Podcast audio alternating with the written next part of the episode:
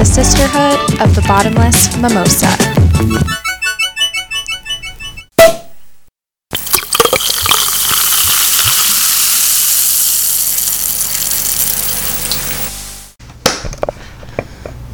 Hola, listeners. This is the Sisterhood of the Bottomless Mimosa. Who are you? I'm a robot. Otherwise known as Melissa.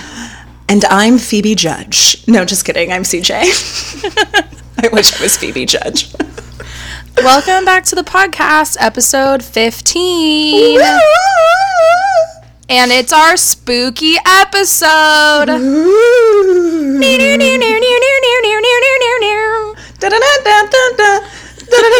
This is gonna be the whole episode, guys. We just do like a whole Halloween dance CD. yes, lots of goblins and ghouls and witch titties. Witch titties. this episode we decided is airing on the first, I think. So Yes. So all of y'all who are listening, the day our podcasts go live, hungover from the shenanigans of Halloween, we salute you.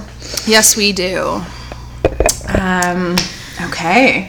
So, how was your your bike tour? Your Lance Armstrong? Yes. Uh, so, if for some reason you don't know what Melissa's referencing, I did a 170 mile bike ride fundraiser this past weekend over three days called NOLA to Angola, where we ride to Angola prison and we raise funds to help people go see their loved ones in prison. And it was really, really hard.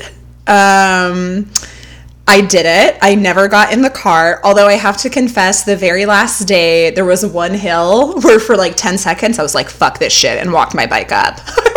like, I'm done. I'm 110 miles or 145 miles in. Like, I need to just not be on this hill. So, beside that one little piece, I did the whole thing. Wait, so there was a car that could like pick up stragglers? Oh yeah, they have car. They have multiple cars riding along. So one of them is like the repair car. So if you get like a flat or something else happens that you don't have the materials to fix, they come in and just like fix you right away. And then they have just like a car for anyone because it's a hard ride. So if anyone is feeling sick or faint or anything like that. So everyone doesn't have to stop. They can just like throw their bike in the van and then like get their get the rest of the way on the car if they want. So I did want to talk about day two, which Melissa, you might know from my Instagram story, but it was way too much. So day two, day one and two, we did 70 miles each. And we have seven miles left on day two. So we're 63 miles in on day two. And I'm feeling good. Like we just finished this beautiful stretch of road. I was feeling way better than the day before. I was like, I'm fuck I can do this. Like I'm used to this now. Like I already did it 70 day ride and like I'm a badass it's all uphill. the last seven miles, all uphill. And like most of them are small, but the first one was big. So like you die on the first one, and we are biking straight into a headwind. And if you've never biked into a full on headwind, it is the worst thing ever for those of you who don't regularly bike because, like, you can't slow down. There's so much force acting against you that you have to, like, pedal as hard as you possibly can, or your bike is just gonna, like, fall over. And then it starts pouring rain Oh god. complete downpour, totally soaked, head to toe. Like, there's no point. I have a poncho, but there's no point in putting it on because it doesn't matter at this point. Like, everything is just totally wet. And then there was a part two miles before the finish where because we're, we're riding like this whole part of the ride we're riding single file on this super busy road. Like there's no shoulder there's no bike lane we're just like riding on the edge of the road. And there's like a gutter. They have a little cement piece that separates them from the actual like gravel of the road. There was like a line in between the gravel and the gutter that was like perfect bike tire size and my tire went right into it and to stop myself from falling over, I had to like move my bike really fast and swung like right into the middle of the traffic lane. And it's pouring so hard, so I, I can't hear if there's cars behind me. And like for a split second, I was like, I'm about to die. Like I'm about to get hit by a car. If there had been a car behind me, I would have been hit by a car. Like I went right into the middle of the lane. And that's when I fucking lost my shit. Like I just started crying. like just like full on like my body is done. I have like no juice left. I have to keep going. I almost just died and I just like I'm in the rain just just sobbing, just like crying on my bike, just like I just need to finish this. Um and then we get we get into camp and I park my bike and I literally have to go like in a corner by myself and like cry. You've never done something super physically demanding, like it can bring out some like weird emotions that you weren't expecting when you're like at your last ounce of energy. And later that night, I was talking to the lead rider because they have a designated lead so that like no one gets lost.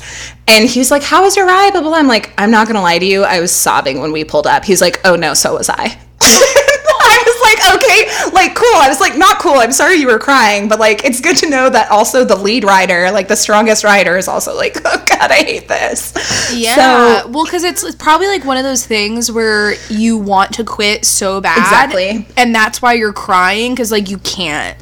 So, And so you're just like, fuck this shit. So I'm gonna be deep here because I want to tie it into our podcast. And I did actually think about this, like when I was having my moment, like how so many of our women that we cover can relate to that feeling. Yeah. Of like being like, I have nothing left to give. I don't have any energy. I don't have any spirit. I don't have like, there's nothing left. But like, you still have miles on the road. Like you, you have to go. Like, and you just find it. You just magically generate your own power source and find a way to do it. I mean, there were so many moments in that last hour where I literally was talking out loud to myself. I was like, I can't do one more hill. Like I was just like, I can't do another hill. I don't have any power left. And then another hill came and I just fucking out of somewhere deep in my body like found the energy to push through it. And i did but it was like it was it brings up a lot of emotions. You're just like i can't do it but you have to do it. I mean i didn't have i could have gotten the van but at that point i was so close. I'm like i have to fucking finish this you know? Yeah. so so that was like the deepest moment of the ride for me. It was just like uh and then I, I won't go into the Angola prison stuff because it is kind of dark, but we did go to their rodeo and craft fair at the end. It's really weird. There's like prisoners in cages selling things to people. And people are like partying like it's a county fair, but it's at a jail, like at a prison. It's really weird and like totally American. Like you'd never find that anywhere else. And it was just, it was weird. It was just strange. what kind of shit are they selling? So that's like part of what's kind of sad is like incredible stuff. Like, you know, these people are locked up. Like, Angola is a serious prison. Like, Angola is a prison you go to for like life sentence, decades long sentences. So, like, if you're in Angola, you're fucking there. And, you know, like, you have nothing else to do. So, like, if they provide you with a creative outlet, like, you can get really great at what you do. They were selling paint. I bought a painting from someone. There's all kinds of woodworking stuff. Like I guess they must have like a big woodworking shop there because like That they were selling furniture. Like an easy way to get shanked? That's girl. I thought the same thing. Um, I was like, they give, they give. I mean, who know? I don't know how it works. Maybe they Yeah. like, who knows? Um, but yeah, like a lot of woodwork. That was like a big thing, and then paintings, drawings, just like whatever you think of it like a craft fair. There was leather work. There was a lot of like belts and wallets and things. Interesting. Um, it was weird, and like when I walked in, there was a band playing, and so all of the inmates so not all of the inmates were in cages. The ones that were in cages had like like sexual assault charges. So that's like really complicated and like there's a lot to unpack there. But th- there were other inmates who were like wandering around, but they were in all white, so you would know who they were. Um, and they so they were all performing on stage as like band of inmates, and they were singing a song about freedom. And I was just like, I need to like I need to backflip over this fence and get the fuck out of here. So I personally had never been to a prison. Like I'm high like privileged person. I don't know anybody in prison. So that was my first time ever being on like prison grounds and it was wild. Like it's just wild. It's such a weird experience. Yeah. But we raised I as of today I've raised $850, which is great. Like I originally was just hoping to raise like 300. The cause overall for this year has raised I think $45,000. Wow. Last time they sent an email, which was a few days ago, and like I made some friends. It was like it was just a really good it was a powerful experience there was like some heavy awesome. stuff there was some like really fun stuff so it was all in all really good and i definitely want to get more involved in you know, like helping prisoners and like showing compassion to that particular population. So I'm really glad I did it. It was hard as shit. I don't know if I would do it again. I like the way we we camped every night. I definitely would not do it again if I had to camp. If I did it again, I'd be like, I'm gonna need a hotel. Thank you very much. But With like a king size bed and like a freaking jacuzzi spa. exactly, a masseuse. Oh, on the second night they had masseuses. Nice. Yeah. So we, I mean, like it was like 15 minutes because there were like 60 of us. But still, like when you've been riding in the rain and your body is wrecked, like I was like, I love you so much. like you're an angel. That's amazing. yeah. So it was. Well, fucking props to you. You're you're woman of the week. oh, thanks, girl. Ah, you spoiled it. Oh my god. Oh god. Um, can I game. can I humble brag one last one last Yeah. thing? Not that it was about it wasn't a race, but it was the first long ride I've ever done on a bike that really isn't well suited for my body for a long ride, and I finished like very solidly middle of the pack. So I was nice. I felt good about that because I wasn't sure I was going to survive. And Did neither, anyone and neither were you, as we know. Oh, yeah. yeah, I, I was very afraid for you. I'm not gonna lie. yeah, Melissa was texting me throughout, like, "Are you alive?" Are you still with us? um, did anyone not finish? there were some people, not many, but there were some people who, I mean, everyone finished, but there were some people who had like rides throughout. Yeah. Um, so there were a few people who didn't like bike every mile of the ride, but like that's cool, you know, like do what you can. Yeah. And you still raise money, that's badass. So Nice. yeah. Well, good job. Fuck, fucking killing it. woohoo! I wish that I had anything remotely as cool to brag about in terms of my life, but my only updates are that I almost got attacked by a pregnant raccoon and I partied at a place called the Moose Lodge last night. Did you get attacked by the raccoon at the Moose Lodge? Prior to the Moose Lodge. what a night! Tell yeah, us. it was very uh, wild, wild west. Um, so I'll give the most briefest story possible, but basically, we're Zach and I were going to the Santa Monica Moose Lodge last night for like a little Halloween party that his mom was going to be at. Okay, wait. Sorry. What is a Moose Lodge? Exactly. So I didn't have the slightest fucking clue as to what a moose lodge is. He was like trying to explain it to me, but we ended up just like pulling up the website, and it's one of those community banquet hall hangouts where like the neighborhood can come and like I don't know, host events and drink at the bar and like make friends, I guess. Kraken. Um, so we went to it and it was some of the best people watching I have ever experienced in my life. The drinks were cheap and strong as fuck. um, there was actual moose heads like all around the event space. Not sure if they were real or not, but they were up there on the wall. Um, and then there was like this jazzy bluesy band that was playing, and these 75 year olds were fucking getting down on the dance floor. and so it was a really interesting group of people. Um, I had a lot of fun. He hated it. Um, I definitely got up there and did some dancing to Tina Turner Proud Mary, because duh. Yes. Um, and I had a lot of fun, but all I could think about was that you need to find a moose lodge in New Orleans, because I bet you that shit is fucking lit. It's in New Orleans, dude. Like, you're 100% correct. Did you, okay, not to be cheap, but do you have to pay for drinks or was it like an open bar? No, so you did pay for drinks. Um, it was like cash only, but like the drinks are strong as fuck, you know, because it's like the Moose Lodge. You probably But- have like gator lodges. probably, but I was told from like friends at work that these exist like all over the country. Dude, well, so in New Orleans too, we have what are called social clubs, which I think are maybe a little bit more exclusive. But those are the people who put on the big Mardi Gras parades. So that's like Okay. Moose Lodge on steroids. Girl, Yeah, yeah. in. This I'm gonna be a little bit lower level. I'm gonna be an underground Moose Lodge reporter for this podcast. It's gonna be a new you segment. need to do it. yeah. Okay, but then back to the pregnant raccoon. Yes. So uh, we were leaving for the Moose Lodge, and I walk out of his front door first, which I've done eight million times over the past couple of months. And I take one. So first of all, he lives in like a treehouse. Like no joke. Like you have to climb up like a shitload of these outdoor stairs to even get to his apartment. So we're mm-hmm. already like elevated super high. And there's this big monstrous tree that his neighbor has that like hangs around his apartment. And so I walk out of the the front door and I hear on the left side of my ear, I literally hear something hiss at me. Like shh No. right? And like I'm telling you, it's nine o'clock at night, it's dark, and I just got hissed at, and I don't know where it came from or what the fuck it was. And like he hasn't come out yet, so he's still collecting his keys or doing whatever the fuck he's doing.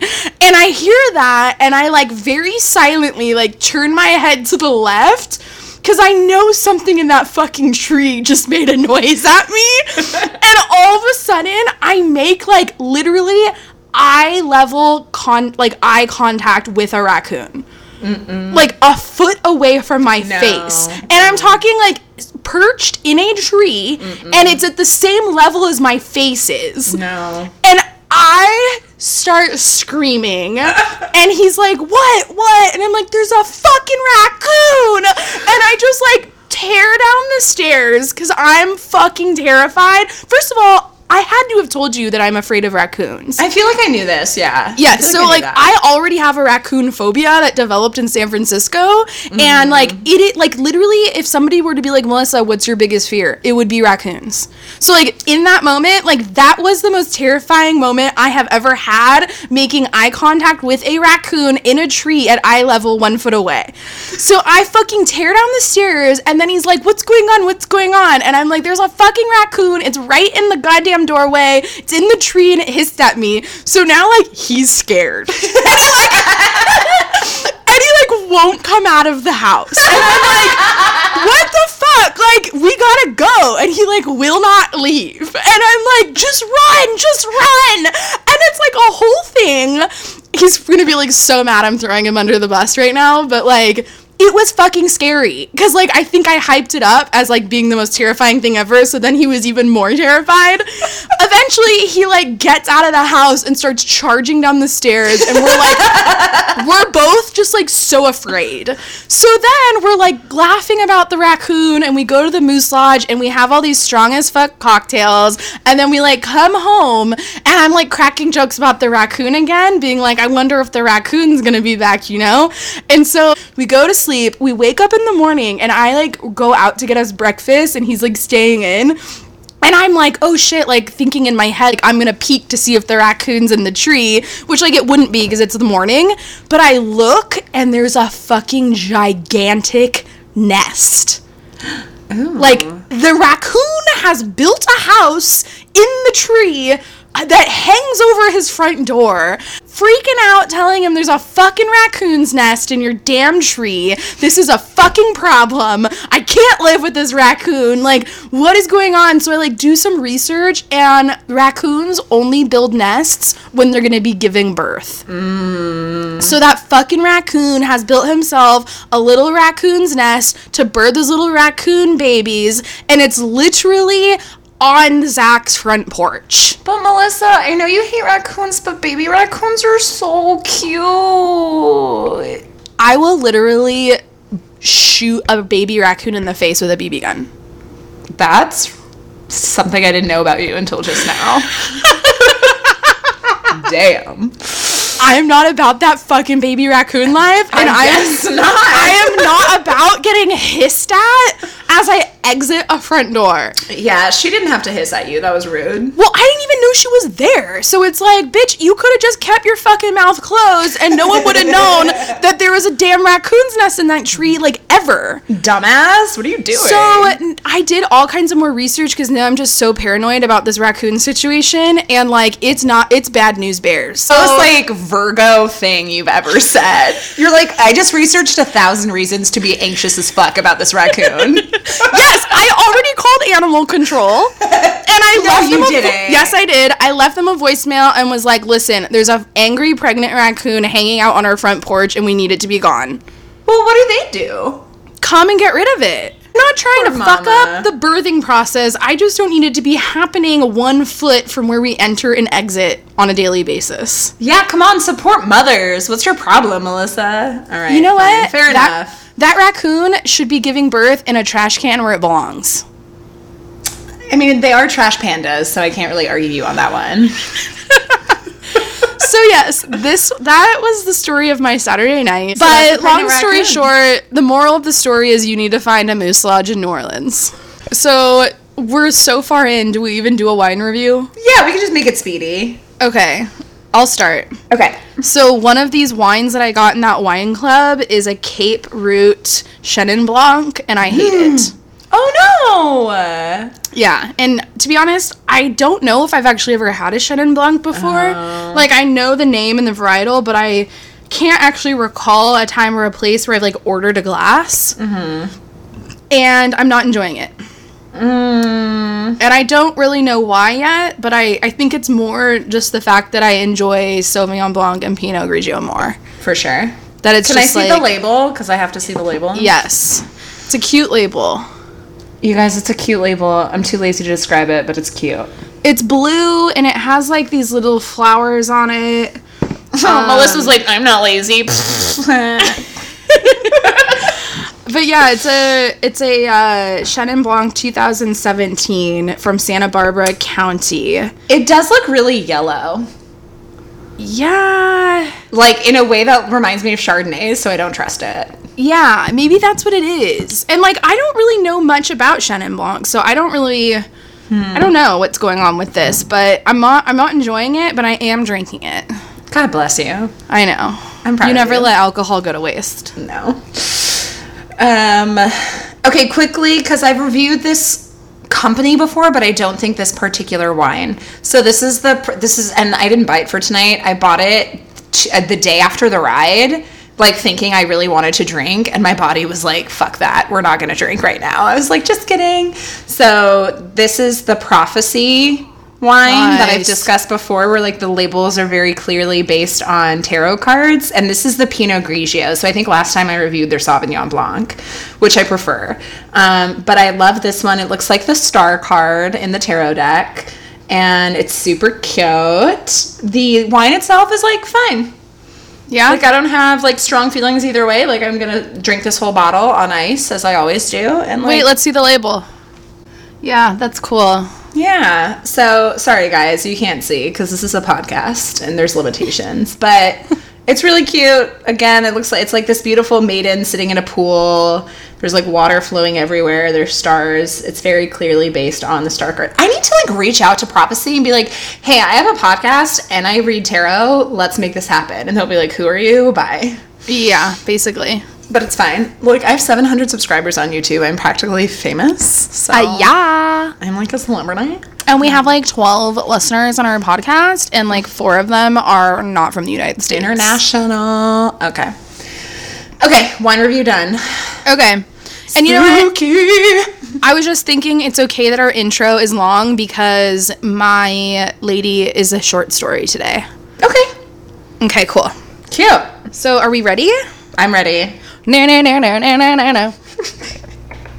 All right. Welcome to Halloween Sisterhood of the Bottomless Mimosa. We're too we're too amateur to put in like sound clips, so we're just making them ourselves. Okay, so today, since we wanted this to be a spooky theme, my options of women were limited, um, especially good women. But I did dig up a lady that I will be com- covering tonight who I I've never heard of. I'm sure you've never heard of her, and I'm sure sure like most people that are listening to this podcast have never heard of her either. So, welcome to the story. So today I am covering La Planchada, who is the ghost of a nurse who wanders the halls of hospital hospitals throughout Mexico and cares for the sick who need medical help. yes. Um, so the legend of Mexico's La Planchada is relatively recent as she just became like a legend in the 1900s or so. And La Planchada is Spanish for the Ironed Lady. And she was given that name after Hospital Juarez in Mexico City claimed that she appears in her old 1920s to 1930s nurse uniform, which is always perfectly ironed and crisp, never looking wrinkled in any way whatsoever. Um, there are a lot of different stories about La Planchada in terms of like her life prior to death like why she became a ghost like what did she do in her life what's her actual like human story prior to her ghost legend. But there's one that's like most commonly known so that's the one that i'm going to talk about because there's like five different ones and they're all very different so that doesn't make sense. I'm just going to talk about the one that's most common like among actual people in Mexico that know this story and grew up with it, this is the one they're probably most familiar with. So, in the 1930s, a nurse by the name of Eulalia, which I'm positive I'm saying that wrong as usual, um, she worked at she worked at Hospital Juarez that I mentioned earlier, and when she was alive, she always wore very crisp uh, clean ironed uniforms. She was known to be a very good nurse, and her patients were really lucky to be in her care. But this changed when a nice, young, handsome doctor joined the hospital's staff.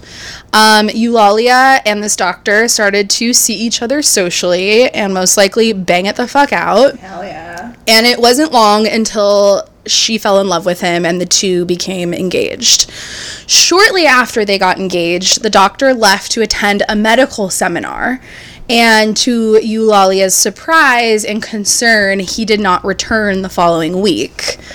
Um, then another week passed and the doctor still did not return. And so she started to freak out like, what the fuck happened to my fiance? Is he dead? Like, did something bad happen? Why didn't he come back from the seminar?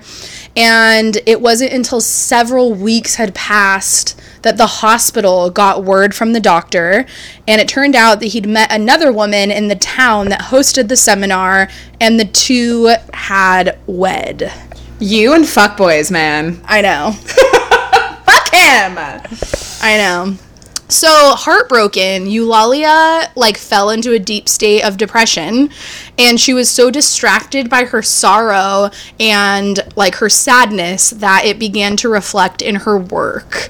She started to neglect her patients. Um, and one night, one of her patients died as a direct result of her neglect. No. So, like, realizing her, like, major fuck up, she became ill herself. And not having the will to fight for her own life, she ended up dying in the hospital that she worked at. Baby you you. I know. So soon after her death, strange things started to happen. Patients, nurses, and doctors at the hospital claimed to like have seen her walking the emergency room halls, like knowing that she'd already been dead. Like they started seeing her randomly and then like she'd go down a hallway and they'd see her but then she'd turn and they'd look and she'd be gone. And so they were like something's fucking happening. Like something's going on here. Um but the strange thing is that all of the witnesses who've claimed to have seen her have like very different reports as to how she looks.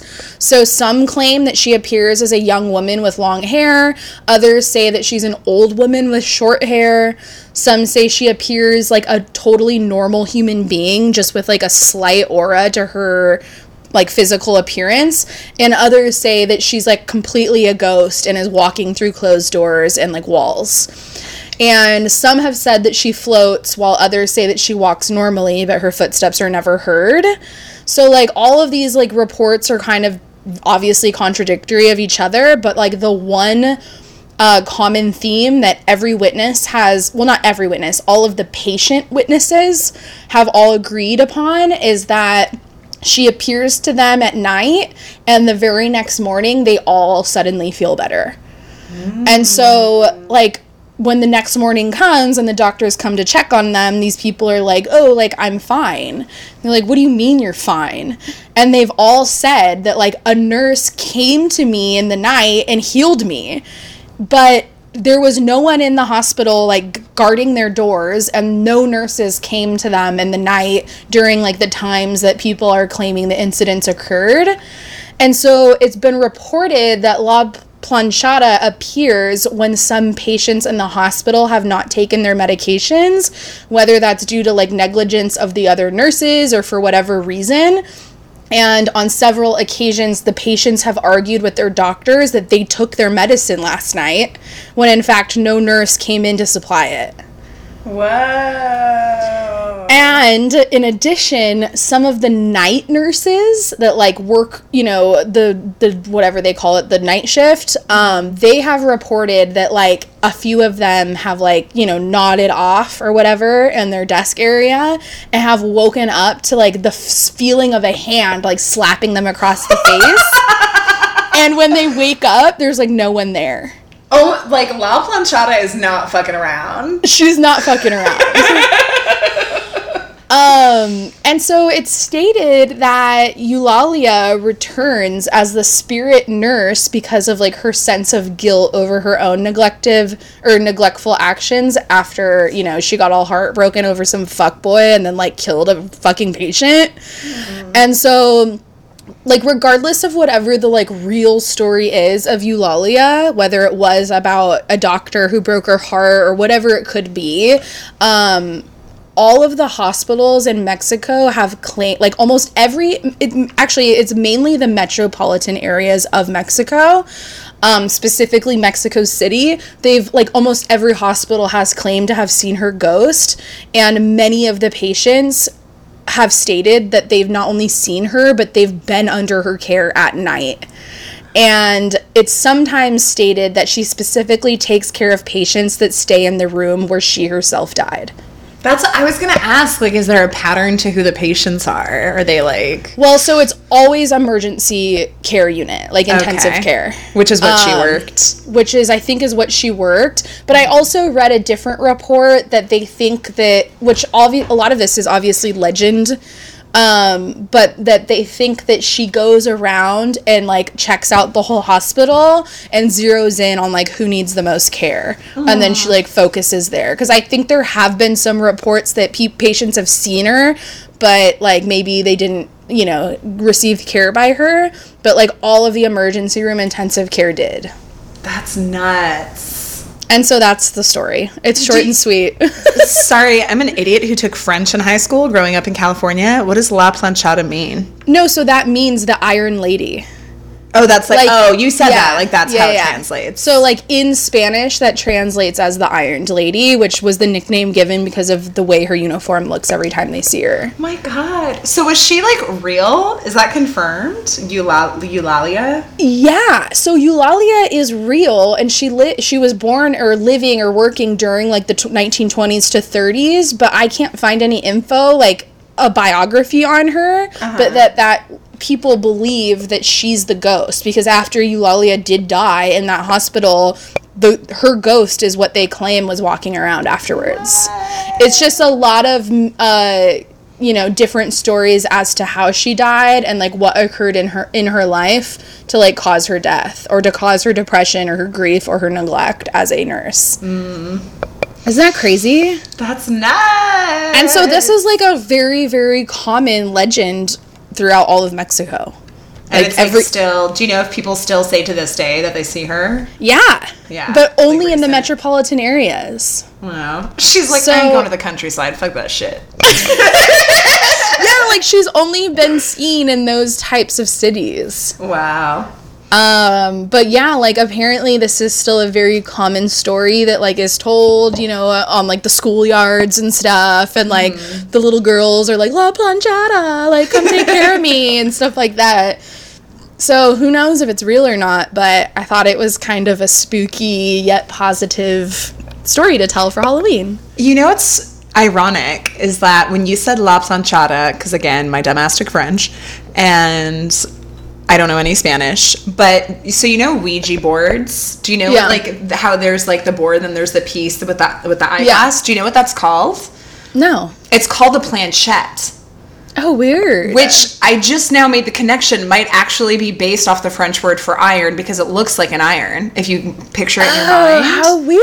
I don't actually know that. I should probably Google it. But so when you said planchada, that's like immediately where my head went was to a Ouija board and the What- planchette. How weird would it be if all of that actually like aligns? All right, look, I'm gonna look it up. We can, definitely not the French word for iron. The French word for iron is le fer, which makes sense because the the hi guys, I went to school. The periodic table abbreviation for iron is Fe.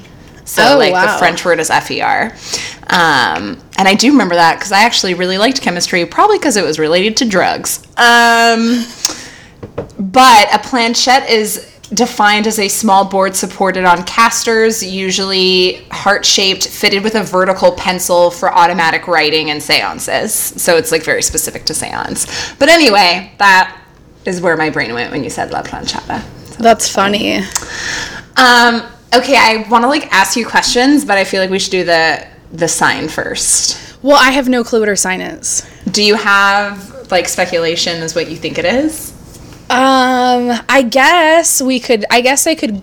I could. Yeah. I guess my first assumption would probably be like. Uh, I don't know, like Virgo or Cancer. Mine was Virgo. Why do you think that? Well, and I was also thinking Cancer though. Well, th- finely pressed clothes. So Yes. just like that attention to detail. Yes. Um, the fact that she like lost her shit after losing a patient, which like not that that's not terrifying, but that's like as a nurse, that's going to happen to you at some point in your career. That just happens. Um, so like just like being hard on herself for something that may or may not have even been her fault, which I feel like Virgos can do. They can be really hard on themselves. And just because I do also feel like Virgos are really caring, and that's also why Cancer would have been my backup. Like I do feel like Virgo's a nurturing sign. yeah, and as is Cancer. Can- Right. and like Cancer being like the mother of the zodiac and nurturing and caring and loving. It seems like normal response for them to come back as a ghost and like care for people. Right, right. So and I could imagine them also getting hard on themselves about a mistake they've made. definitely, Hardcore. Hardcore. Definitely. Let's let's settle on like Virgo Sun, Cancer Ascendant. Okay. Cool. Cool. Okay, now I want to ask you, since it's our spooky episode, do you believe in ghosts? Uh yeah. Have you have you experienced one? I've never seen a ghost, but remember I had that weird thing happen to me after Elliot died? Oh, like you woke up and you heard him, right? Yeah, I like heard him talking to me in my ear. Word. And like Okay. I very much believe that that happened because another thing happened once right around the time that he had passed also in my sleep. I was sleeping and all the lights in my apartment turned on. And I like woke up because it all of a sudden was completely lit and it I had gone to bed with it being dark. That is weird.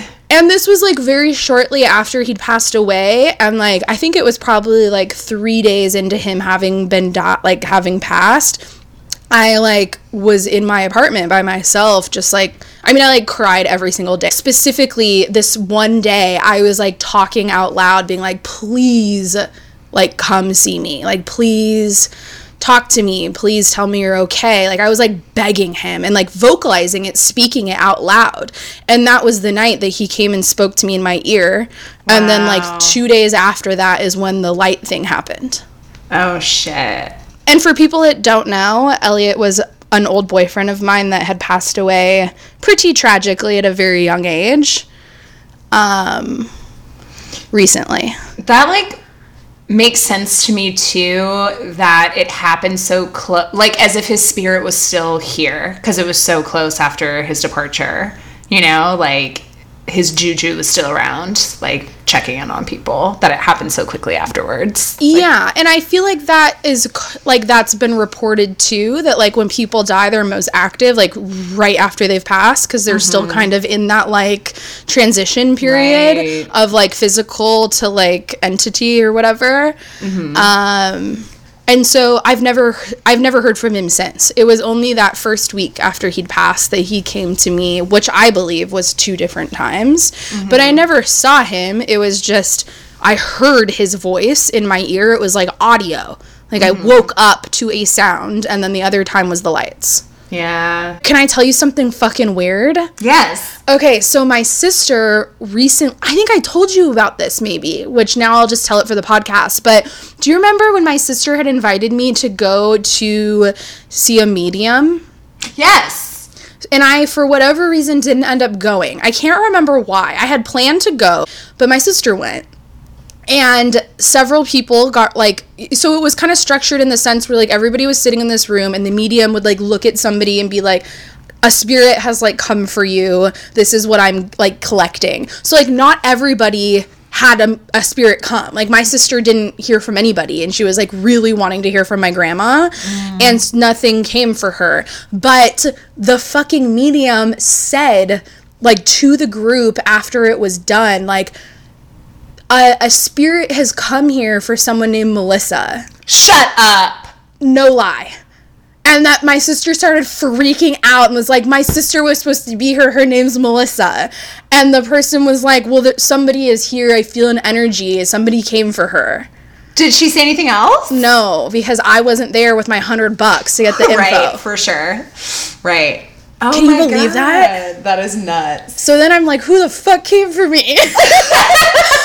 because I always believe it's either going to be Ricky, my friend Ricky who passed away, or Elliot. Like those would be the two people that would come for me because they were mm-hmm. like two of like the closest people to me that I've ever passed. Yeah. Uh, so yeah, I totally believe in I don't know ghosts, but like spirits coming and sending messages that like you can recognize as a message being sent. Yeah, for sure. What about you? So I, as you're like telling these stories, I'm like, I have to fucking tell this story. So I've never like seen a ghost. I once thought I heard a ghost, and I'll get to that in a second, but I don't think it was a ghost. Um, and I'm someone who like, even though I'm very much like try to keep an open mind, I'm like, I just don't. I've never seen it, so I don't know how to to like if I believe in it or not.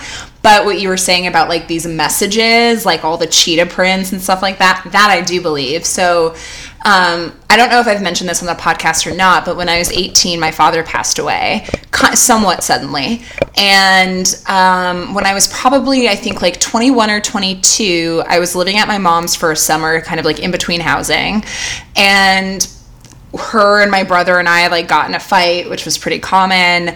And I remember it was a very rare moment where I prayed to my dad, which I didn't do that often, but I was just like, God, I like, because my dad and I were really close. And so I was just like, oh, I wish you were here. I wish I could like talk to you. Like, I just had this fight. Like, I just wish you were here. Um, and then I come home from work the next day, and my mom very is acting really weird. And she's like, Have you been thinking about your father? And I was like, well, yeah, I mean, I think about him a lot. Like at that point, he'd only been dead a few years. That was like a pretty important relationship. Like I thought about him a lot. And I was like, yes. kind of like, uh huh. And she was like, because he's been thinking about you. And I was like, what the fuck? And she hands me this letter. Now, why she opened mail that was addressed to me is a whole other topic. Oh, my mom always does that. Yeah, but hi, moms. You guys are nuts. So she hands me this letter. So keep in mind, I was 18 when he died. I was 22 when this happened. So this is four years. It's just like this very brief letter, postmarked from Pasadena, of all places. It's just like two sentences, and this woman, and a God, I forget her name. She said, My son, while traveling, found this in Lafayette, California. I wanted to send it back home. And inside was a check, like from my dad's banking account, written to me dated the day that he died and it was his handwriting. Like i know my dad had very distinct handwriting. So it was like his handwriting he wasn't even in the state of california when he died.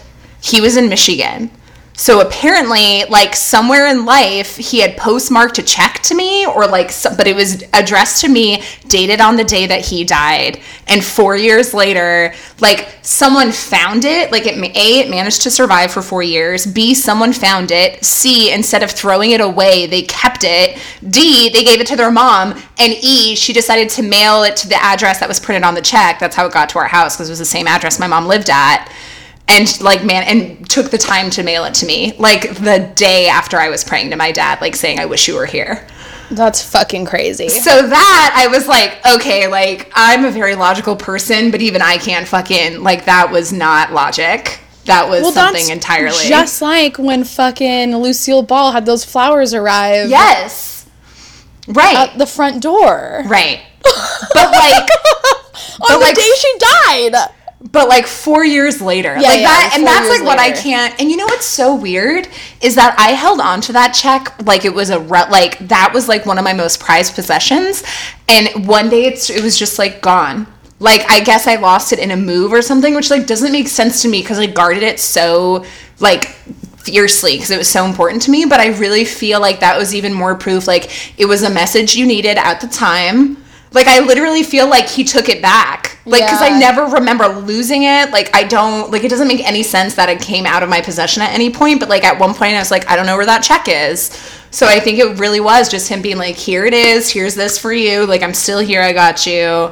And you don't need it now, so I left. That's so, So- crazy. The other time that is like this is kind of funny. So I was house or I was dog sitting for my mom's best friend and she had these two like kind of fat dogs. Like they were diabetic fat. Like I had to give them shots. Dogs can get diabetes and you have to give them shots. I know. Like but they were really cute. And I was falling asleep in her. I was staying in like her son's room, her like grown son's room. And all of a sudden I just hear and I was like, what? And I kind of like jolt up and I'm like, okay, I think I'm like half asleep, but I'm on high alert. And then all of a sudden, a few minutes later, I hear like, and I'm like, what the fuck? And her son was like a Boy Scout and had like a collection of daggers hanging on his wall. So I like grab a dagger off the wall and I start like yelling. I'm like, who are you? Like, leave me alone. Like, blah, blah, blah, blah. And then I hear it again and I literally like drive to my mom's house in the middle of the night and like stay the rest of the night at her house because I was so freaked out. And then I went back the next morning and at some point in that dog sitting period, the one of the dogs was asleep and made that noise in its sleep. And then I just started cracking up. Because I think because it was like so fat, it made like fat little death rattles in its sleep. Ew. Poor little baby. So I was like, oh, haha, just kidding. That But is I- so funny. So that was like the closest I ever got to thinking I heard a ghost and then realized it was not a ghost. It was just a fat dog. oh my god, that's amazing. But I also, since we're on this topic and it's like the spooky episode, so it's appropriate. Um, so Jimmy, my best friend, who I've mentioned many times on this podcast, he lives in this really old house in Denver, like hundreds of years old. And the other day, because I get all weird during Halloween time, and I'm like, "Do you believe in ghosts?" And I start asking my friends creepy ass questions. And I was just like texting him yesterday. I'm like, "Do you ever see like, do you ever have like ghost stuff happen in your house? I bet you there's ghosts there." He's like, "Yeah, I've seen stuff." And I was like, "Like what?" And he was like, "I've seen people." I'm like, "Yeah, because people live in your house." He was like, "No, I mean like I've been in like going to the bathroom in the middle of the night and seeing people in the middle of the rooms that are empty." And I was like, the "Me fuck? I was like, "Do you ever talk to them?" And he was like, "No." I'm like, "See, that's where you and I are different people." Like, I would immediately be like, "Um, excuse me, why are you in my house? Like, what do you want? What are you doing here? And how can I get rid of you?" And What's your like- favorite color? What type of wine do you like? Do I'd be like, "What's your sign?" and he's like, "And that's why ghosts don't don't show themselves to you." I'm like, "Fair point." Like, That is hilarious. Yeah. So I don't know. I think I'm just one of those people that like ghosts know not to try me because I just be like, don't try me. But I do believe in like that other stuff, like getting signals like that check, like that I do believe in. But an actual Yeah. apparition, I believe people see it. I'm not saying I don't believe it doesn't. I like. I just don't think it'll ever happen to me because I would just not tolerate it. Yeah, I kind of feel the same way. I feel like like I'm open to messages cuz like I've asked for them. I've been like please like just mm. like tell me you're okay. And like Right. that could come in any form. Right. But I don't know that I would be open or welcoming of like the fucking body of Elliot walking through my wall and being like, "Yo girl, what's up?" right. Exactly. I would fucking freak out. Right. Right. I'd be like, get out of here. Like, if my dad walked in the room right now, I'd be like, get the fuck out of my house. Like, I would be like, oh my God, it's so nice to see you. I'd be like, leave right now. I will see you when it's time. Good day. Yeah, that's too scary. Like, send me, like, you keep talking to me in my sleep, turn the lights on, like, Right. you know, whatever you gotta do, but, like, don't fucking show your face. Like, that's Right. too weird. Well, and that's why, like, with Jimmy, I'm like, well, you're like an Aquarius dominant. So that's like exactly who ghosts would come to. Oh, yeah. They'd be like, hey. Like, Aquarians would be like, what up? So that makes sense. You guys, holy fuck, you guys send us your ghost stories. By the time we get them, it'll be too late, but like, we want to read them anyway. Yeah. Mimosa Sisterhood at gmail.com. That'd be fun. Okay. Bitch. As you pull up your, like, giant 1800 scroll. Listen, I for those of you who haven't noticed yet, Melissa does all of her stuff on the computer like a normal person in 2018. I, if you've never noticed by the background noise of my flipping pages, do everything in a notebook because I'm from the 1820s. Welcome. Hopefully, I'm not so drunk that I'm gonna fuck this up because I did my notes out of order. Okay, so I'm super excited, and because I am a witch, and because I take my witch business very fucking seriously, I read an entire book on my woman. And the only other woman I've done that for was Pamela Colman Smith, the tarot illustrator, because that's how I roll, motherfuckers also because I was too tired to party this weekend after that ride. So I was like, I'm gonna just lay in bed and read this book. My woman is actually, unbeknownst to most people, two women that most people think is the same woman. And is one of the most, no, is probably the most famous, well known, notorious historical characters of New Orleans. And her name is Marie Laveau which you may also know from the 2013 American Horror Story season of Coven, where Marie Laveau was represented to perfection by Nubian queen Angela Bassett. I have never seen American Horror Story. You! Okay, listen. Listen. American Horror Story is like come see, come saw, but if you you need to watch Coven. You need to watch Okay. season 3. It's on Netflix. Okay. Like immediately you need to watch it, especially Okay. as someone who's been to New Orleans cuz it's filmed in New Orleans. Nice. So it's like I, you'll see places you know, and it's still divine. So Marie Laveau was a woman who actually lived in the 1800s, who is known as who's the most famous voodoo priestess of all time. But in actuality, Marie Laveau was actually two people, her and her daughter, which a lot of people didn't know. So a lot of people thought her daughter was an extension of her. So I'll get to that in a minute. I would have I thought you'd seen Coven, so I, this No. won't mean the same thing to you as I thought it would, but it's okay. So, step 1 for our listeners, go watch season 3 of American Horror Story before I go into the story of Marie Laveau, and that's why that's also why I read the book. I read a book by um, Martha Ward. The name of the book is Voodoo Queen: The Spirited Lives of Marie Laveau, and uh, Martha Ward is a professor at the University of New Orleans. What up, girl? And I wanted to read a book on her because she's the most famous person I think that ever came out of New Orleans, besides maybe Louis Armstrong. And I wanted to make sure I did my city right and not fuck this up. So I had to go all the way A plus. So before I get into her story of her and her daughter, I just wanted to find a few terms that are a little bit contentious, but I have to do this as a New Orleanian. I gotta throw it up. So you're gonna hear me use the word Creole. And a lot of people might know this word, but most of us don't know what the fuck it means. And I gotta tell you, even in Louisiana, it's not clear what Creole means. It's hotly debated, it's hotly contested. But for the purposes of this episode, a Creole is a person who is a French speaking Catholic. So that is native to New Orleans. So a lot of the time, Creole refers to people who have a mix of African and European blood, but there are also white Creoles, so that's why it's hard to define it like that. But when you hear me saying Creole in the context of this story, it's a French-speaking Catholic, and in the context of Marie Laveau, who has a mix of African and European blood.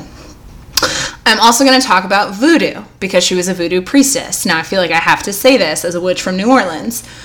voodoo, spelled V O O D O O, the way you know voodoo, is a distinctly New Orleans religious practice. So, the easy way to sum it up is it's a mix of African and Catholic traditions that is a super like overhead view. There are thousands of books of voodoo. Don't fight me about this. You can read it if you want more information. You can look those up. But voodoo is a New Orleans tradition. Then there's Southern hoodoo, which is more geographically widespread and has some overlap with voodoo, but that's not New Orleans specific. And then there is voodoo, which is spelled V O U D O, which is Haitian voodoo, which is not the same thing as New Orleans voodoo. Don't fuck that up in the city of New Orleans because they will tell you that you're wrong. And the person that I go see most regularly for my rituals and spellcraft, which I do, is a practitioner of Haitian voodoo. But I'm talking about New Orleans voodoo. All right, just had to get that out of the way. As a New Orleanian, I had to say it. Okay. I first of all, I didn't know New Orleanian was a thing. Uh, I don't like know if it. it is, but I said it. I like it. People from New Orleans are listening. They're like, "You fucking idiot! That's not even how we self-identify." I'm like, "I'm sorry. I'm from California, New Orleanian." Um, okay, so I'm going to tell you about Marie Laveau the first, and then I'm going to talk about Marie Laveau the second, which is her daughter. So Marie Laveau the first. Descriptions of her color vary. So she has been described as yellow, as red, as brown, as ebony black, but everybody agreed that Marie Laveau was breathtakingly beautiful and was 100% Creole. So Marie was born in New Orleans in 1801.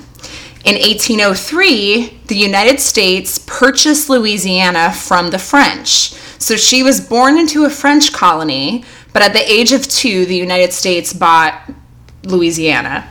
So even though she grew up in this technically American state, it was still very much like French, French colonist. Her main language was French. She did speak English. But my point kind of being is that as a Creole and as someone who was born in a French colony two years before the United States bought Louisiana, she already is a woman who occupies like two worlds. So she's born into this country as a woman of color, but Creoles were free people of color in the state of Louisiana, which meant that you could not enslave them. So there were like black slaves in Louisiana, but Creoles were not, even though they had like black blood, which is like a problematic term, sorry, but they obviously had black coloration to their skin. They were considered free people of color and they had different Wow. privileges. It's really interesting. They did not have the same legal privileges as whites, which I'll get into later, but they could not be enslaved. Wow. Yeah. That's So she- insane. it's nuts. This book by Martha Ward goes into like all of that and it's super interesting stuff. It's one of the many ways in which Louisiana and New Orleans is just different from the rest of the US. Yeah. Like it just inherited this completely different culture. Marie Laveau was professionally a nurse for many years. So in this in the southern United States in the 1800s, battles were happening left and right.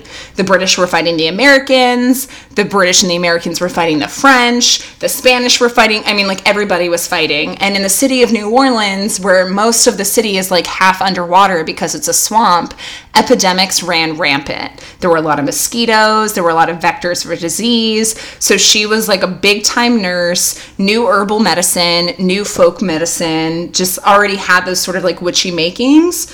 No one knows for sure exactly when she became a public voodoo practitioner, but it was sometime between the Battle of New Orleans in 1815 and her first child's birth in 1827. So sometime between 1815 and 1827, she becomes like famous in New Orleans as a voodoo priestess. And even though she wasn't the first voodoo priestess, she is to this day by far the most famous. And I don't really know why.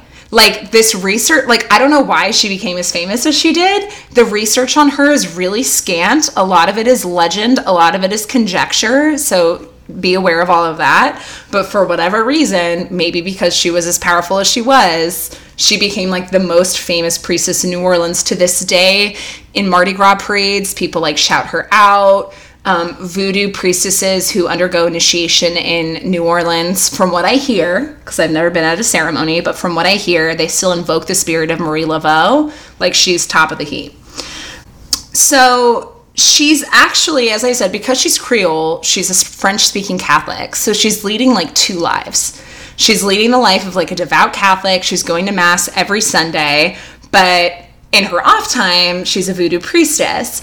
And it is legend it is a legend, or is it alleged, that she made a deal with a local priest uh, named Père Antoine that she would fill his church every Sunday with people if he would just kind of like keep the Catholic Church out of her voodoo business. And it is said that they made an agreement and she kept his church full every Sunday, and the Catholic Church basically just like stayed out of her way so she could do her voodoo priestess magic. Wow. Yes.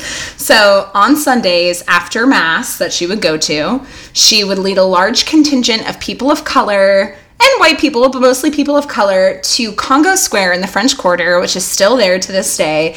They'd dance, they'd eat, they'd sing, they'd chant. Um, there was this gigantic live oak. So, like Melissa, if you'll remember all the oak trees when you were here, the oak trees are like the pride of New Orleans. There was this giant, massive oak in the middle of Congo Square where everybody would congregate and they would. Um, at the end of the day, when they were leaving everything behind, they would put an offering of food, alcohol and money into that oak tree. And some people claimed it was a voodoo practice of an offering, but other people claimed that it was her being basically charitable and leaving food and money and drink out for the poor people in the city. Oh, wow. So depending on like how you viewed her, she was either like this person who was doing great social work for the city or she was like a satanic worshiping witch, depending Oh, on what you believed. Um, white people, of course, were freaking the fuck out because it's the 1800s in New Orleans. And they were like, oh, like those like black people are going to Congo Square. They're playing their music too loud, which like people still complain about today. Like they're they're worshiping Satan. I don't pretend to be a master of voodoo, but voodoos do not worship Satan. Just want to put that out there. So, she um in 1819 you're gonna love this. She marries so she's 18 years old. She marries another creole man. And so here's where i'm getting to get into creole politics real quick. So the creoles as i said were free people of color but they weren't given the same privileges as whites. So they couldn't marry anyone but other creoles. They couldn't marry white folk and obviously they couldn't marry slaves. So there, it was really common practice for Creole women to basically become like second wives to white men. So, like on paper, they weren't wives, they were mistresses. But these men would have like completely separate families with these Creole women. They would like raise their kids, they would pay for their kids to grow up. And like that was pretty much as good as it got as a Creole woman. So Marie Laveau was one of the rare women who got to enter into an actually like legally binding marriage with a man because he was also a Creole, which was the only person that Creoles could marry. They could only marry each other. But by 1824, so five years after their marriage, all references to her husband disappear in the historical record. And she starts going by the title of widow. So there's no death certificate for him. To our knowledge, there's no like burial ground for him. There's no tomb or gravestone for him. We don't know what happened to him, but he gone, and she's a voodoo priestess. and I'm sure it was the 1800s and it was a really rough time, but I kind of want to believe that she just like killed her husband off. You're like, we don't know where he gone, but he gone. he out. He was gone. he was gone.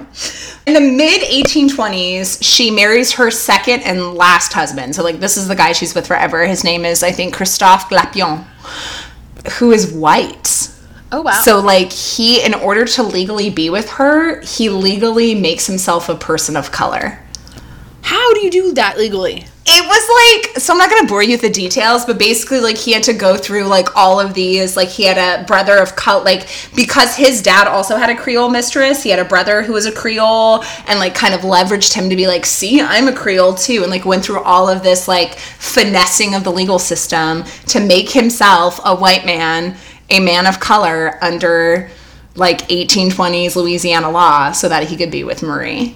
Holy shit. That Yeah. I feel like that's like the original blackface. Dude, I mean, I also feel like that pussy was poppin'. That she was like, "You're gonna sacrifice all your white fucking privileges to be with this." Yeah. Like he could have just made her his Creole mistress, but she's like, "No, bitch. Like I'm not a mistress. like, I am number one." But so Marie Laveau's legend, before I get into her daughter, she's she's known like if you read up on the legends of her, it's like she made men grovel on their knees, like she ran the political system in New Orleans, she had the cops under her thumb. Who knows? What we know for sure is that she did seem to have some pretty legit political connections. Like we know that the sheriff of the New Orleans Police Department would come visit her at regular intervals at her house on St. Anne Street. We know that she was often working in the prisons at Parish Prison in New Orleans, like reading people their last rites, helping people get acquitted for crimes. And we know that she more or less was left alone in this very Catholic city to do her voodoo stuff. So, whether that was her just being like a politically savvy woman or a witch, that's anyone's guess. But she was somebody who was very much like respected and rev- and and hated depending on who you were. So a lot of mm-hmm. people loved her, a lot of people thought she was Satan, she was evil, she was the devil. In any case, in 1827, Marie has her first child, a daughter named Marie. So she named her daughter after herself, which is great. Uh, with this with this second husband, who eventually also becomes a voodoo priestess. And like I said earlier, people seem to not be clear on who is who.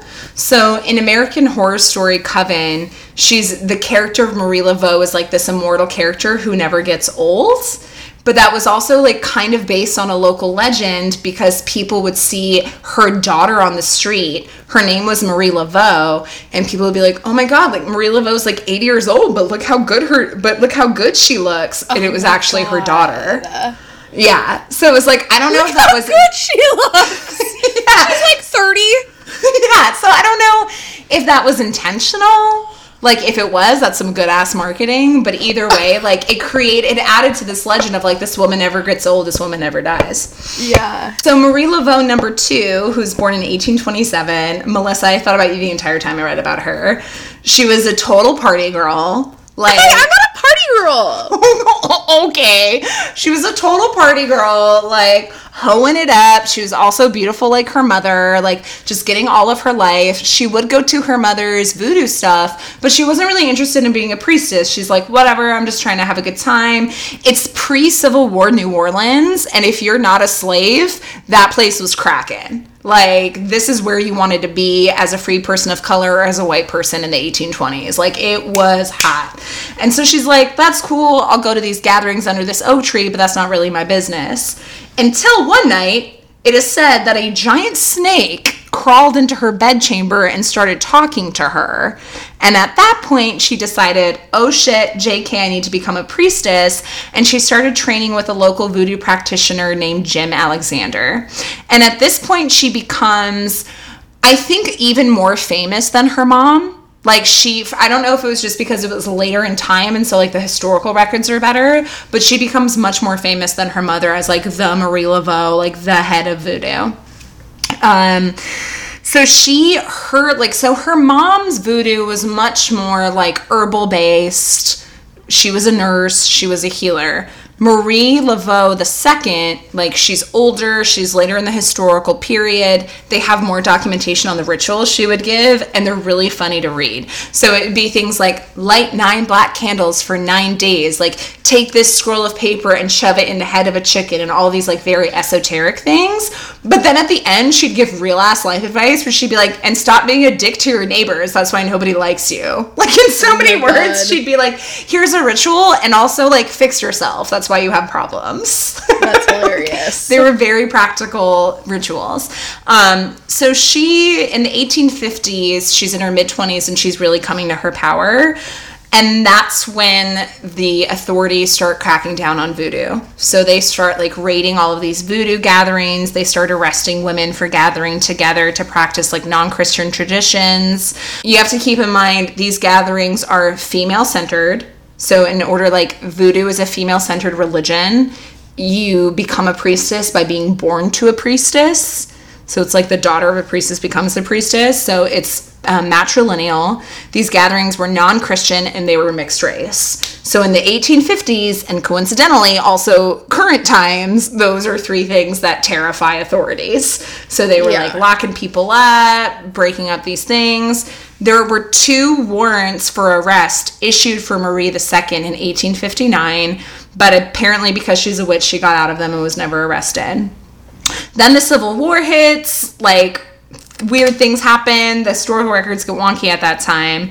Then we flash forward to the 1870s. So in the 1870s, the Civil War has ended. And Marie Laveau II is like, fuck, we just went through a really hard time. I'm a party girl. Let's throw a fucking party and celebrate being out of the Civil War. And so she starts this tradition of throwing these massive voodoo parties at Lake Pontchartrain, which is like this giant lake that surrounds part of the city. Um, and it was technically like where they would gather was outside of New Orleans. So like they couldn't be arrested. So she kind of did this like cheating where she was like, I'm going to go right outside of the city where they can't raid us, but it's close enough that people can come. White people, journalists, politicians, cops, like they fucking hated her. They couldn't keep her name out of their mouth. And so she hits them back in 1874 by placing an ad in the Times Picayune newspaper, which is still like the main newspaper in New Orleans. And this is what the ad says. I'm reading out this book. Dear Roundabout, our yearly celebration of St. John's Day, the Voodoo Festival, at the Old Lake End will come off on Wednesday night, the 24th. You and your friends are heartily invited to partake in the festivities, which will take place after the hour of 10 p.m. near Marie Laveau's old place, the White House. In the name of the Queen, don't forget to come. Bring this card with you. So, as much as people proclaim to hate her, they fucking lose their shit. They literally like reroute train schedules so that they will like run to that place during that time. A bunch of like people show up, like the reporters show up. There is a party going on, but there's no religious activities going on, there's no rituals going on, and Marie Laveau isn't present, so she basically just punks their entire asses. Oh my god. She's like, psych, go fuck yourself. so in the 18, that's the mid 1870s. And that's kind of around the time, like after that, where her and her mom both kind of disappear. Like they're disappeared from the public eye. Obviously, like vo- anti-voodoo sentiment is huge in New Orleans at the time, and it's also Reconstruction. So it's like five years after, or like ten years after the Civil War. Creoles who once had this like privileged place in society are now just grouped in as other Black people. So like they don't have this like, whereas in like um, antebellum South, it was like slaves, Creoles, and then white people.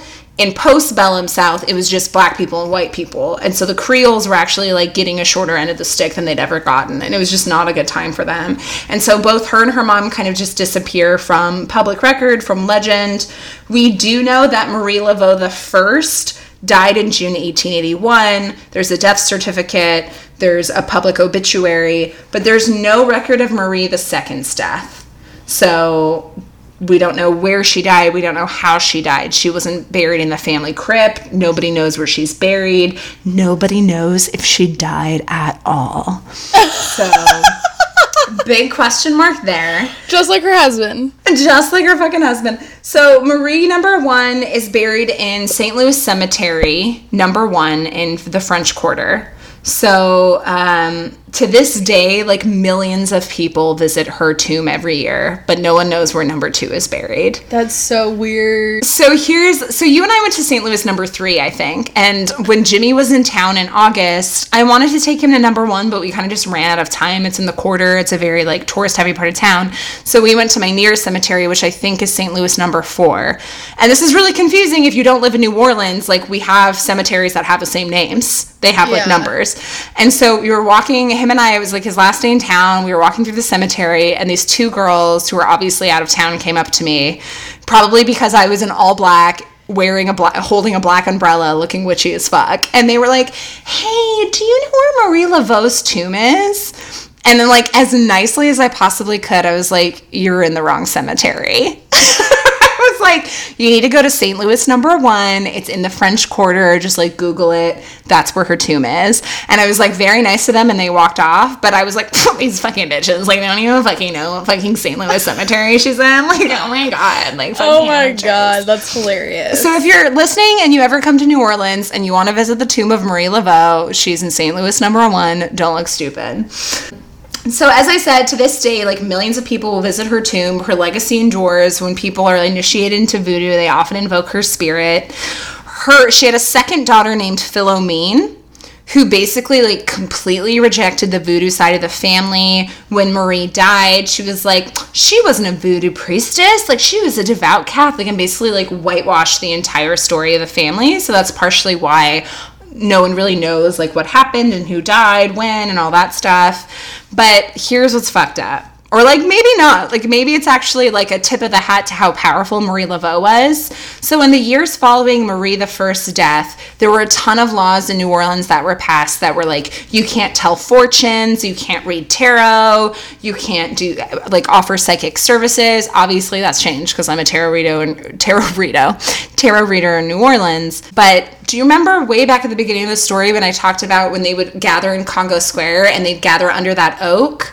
And they'd put like all those offerings Yeah. in the oak tree. Yeah. Three weeks after she dies, they'd chop the oak tree down. Which like to me fucking like gave me chills because I'm like, okay, A, either like that oak tree was like protected by her magic, or she had enough political pull that like they would never would have tried it, or both. Yeah. So three Wow. weeks, like that quickly after she passed away, they they cut that tree down. Oh my god, that's so shitty. But like the fact that they outlawed all those things is kind of a testament to like like Marie Laveau did not invent voodoo. She was not the first voodoo priestess, but she was powerful enough and well known enough that people knew not to fuck with it. Yeah. And it wasn't until like after her death that they dared to even pass those laws. So whatever that means, like Yeah. is that a like is that her political prowess? Is that her magic or is it a combination of the two? Huh. So those, I, I hope I wasn't too drunk for that, but those are the tales of the two Marie Laveaus. That's so crazy. It's fucking hilarious that she named her daughter her own name. Like you almost like I feel like that had to have been like, you know, like a play. Like Strategic, right? Yeah. Well, so here's the so her daughter Philomene that I mentioned, the one who Oh, like yeah, whitewashed yeah. everything. Her her name is actually Marie, but her middle name was Philomene, and she went by Phil. So she like named all of her daughters after herself. She's like, we are one powerful female tribe. Well, and like, so Philomene's an interesting character, and I might be saying her name wrong, but whatever. In that, like, she never publicly acknowledged her sister. So it was like almost like she was ashamed. Like, her sister was like the wild one that she never wanted to own. Like, Philomene was like the good kid, and, and Marie was like, no, I'm taking this magic to the next level. So you're like describing me and my sister. Emma, is that how your sister is? Yeah, she tries to pretend like she's the good one. Oh, right. She had that 35 year old baptism or whatever the fuck. Oh, sorry. That, that reminds me though. Something else about Marie Marie Laveau the first. Um, she there is documentation that her and her husband would buy and then free slaves. Oh wow. So they would purchase slaves. is that allowed? Was that allowed, or would they No. get in trouble for that shit? No, it wasn't allowed. But and I won't like I won't get into the details of it. A because like I didn't note them, and B they're kind of boring. But basically, they found like a gray area of the law where they were like able to do it. So like technically, I think it was something like technically they owned her or they sold these women to like people who quote unquote owned them but let them run free Yeah. and then there was like a contract and this there was a clause in the seller's contract that was like every all of their offspring are free people which was legal so you could like legally give like free their offspring from bondage. So they like in theory owned her but let her be free and then like made it certain that her kids would not be slaves. Wild. so they were so they were doing what they could in the time that they lived in. Yeah. So crazy. which is weird. Like, it's like black people like or people of color buying black people to free them. Yeah. like new orleans is such a weird place dude Well, I would imagine that that would have to be a very weird experience being like a black colored person that's free and seeing other black people that aren't. Mm-hmm. And having to just like kind of like how do you could like how do you even process that? Like what, you know, I just would imagine feeling fucked up about that. Well, I also think too, like, I mean, I can't speak on anyone's behalf, but the Creoles were their own ethnicity. Like, they saw Yeah. themselves as like different. That doesn't mean they didn't have compassion for those people, but they, I don't think they saw themselves as the same as those people. Yeah. Um, so it's just really fucking weird. But then after, as I was saying, like after Reconstruction, the Creoles were just seen as black. You know, like they weren't seen as anything else, and so Yeah. Hmm. that became like an awakening for them of like, oh shit, like America sucks. Yeah. wow, so crazy. yeah.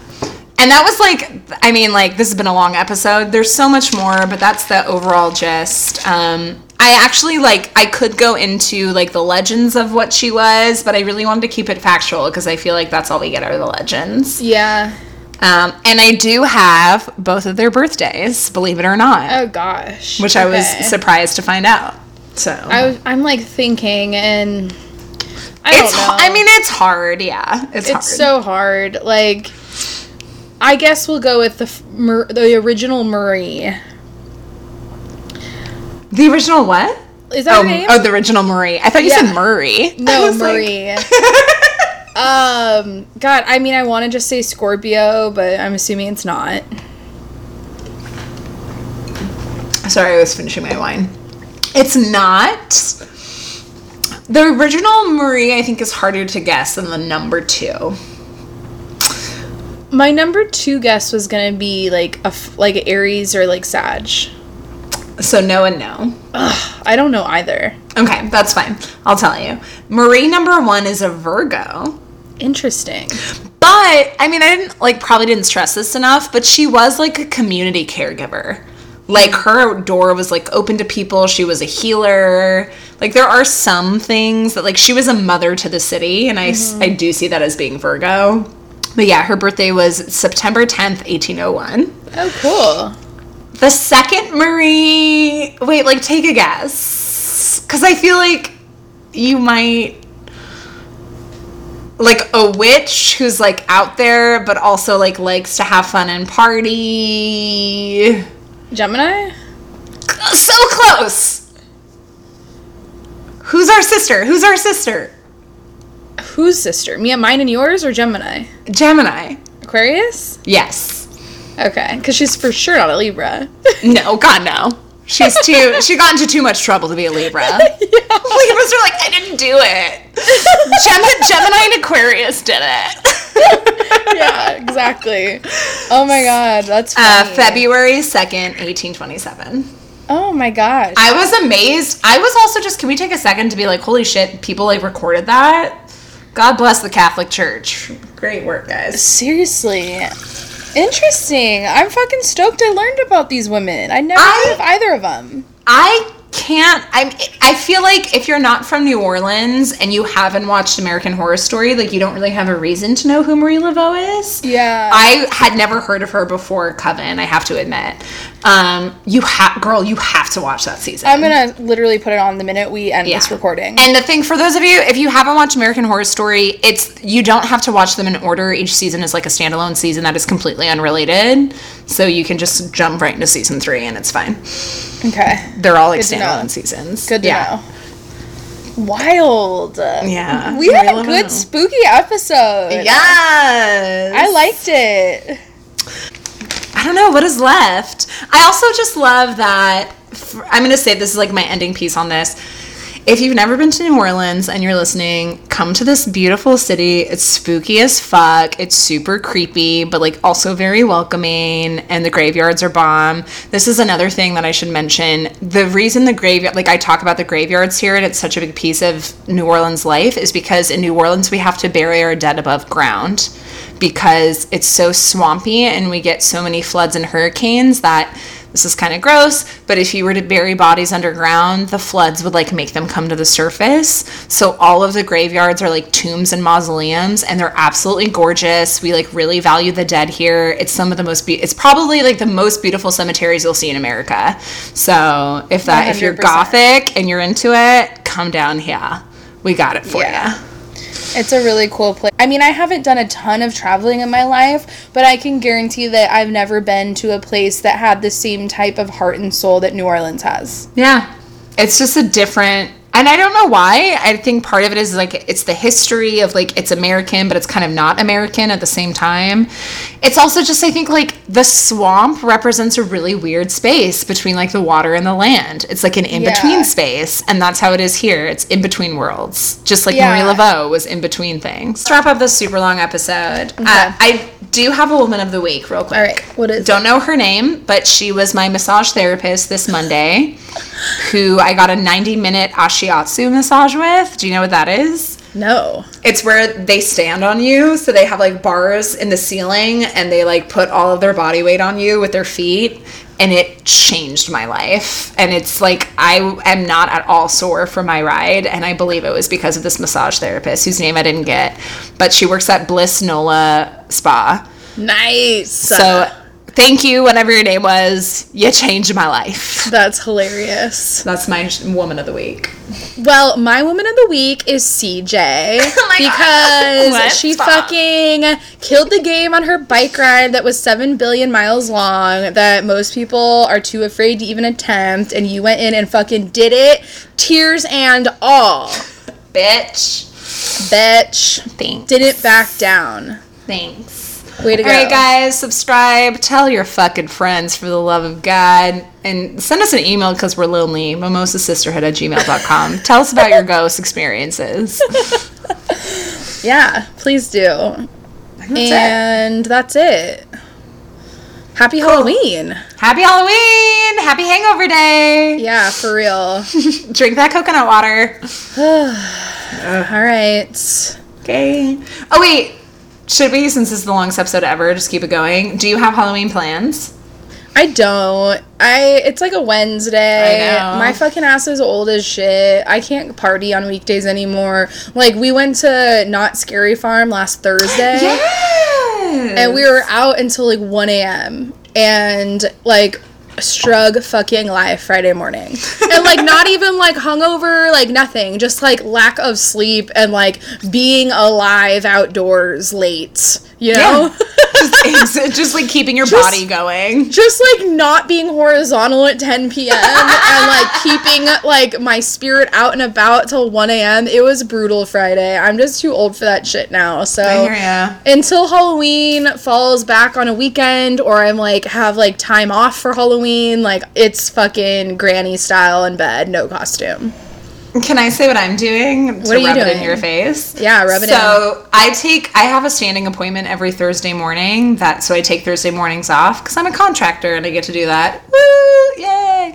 Um, and I'm going to a midnight showing of Rocky Horror Picture Show. Oh my god, fine. I'm so excited. I haven't been to a Rocky Horror Picture Show in like probably 10 years, so I'm super fucking excited. That's gonna be so fun. Yeah, I'm gonna like do it up big, looking gothic and witchy as fuck. Like, I can't wait. I'm so jealous. And because it's New Orleans, you can like bring alcohol anywhere. Nobody gets mad at you. So it's like totally BYOB. So I'm gonna show up with like seven bottles of wine. It's gonna be a great time. yeah. Yeah, I can't wait.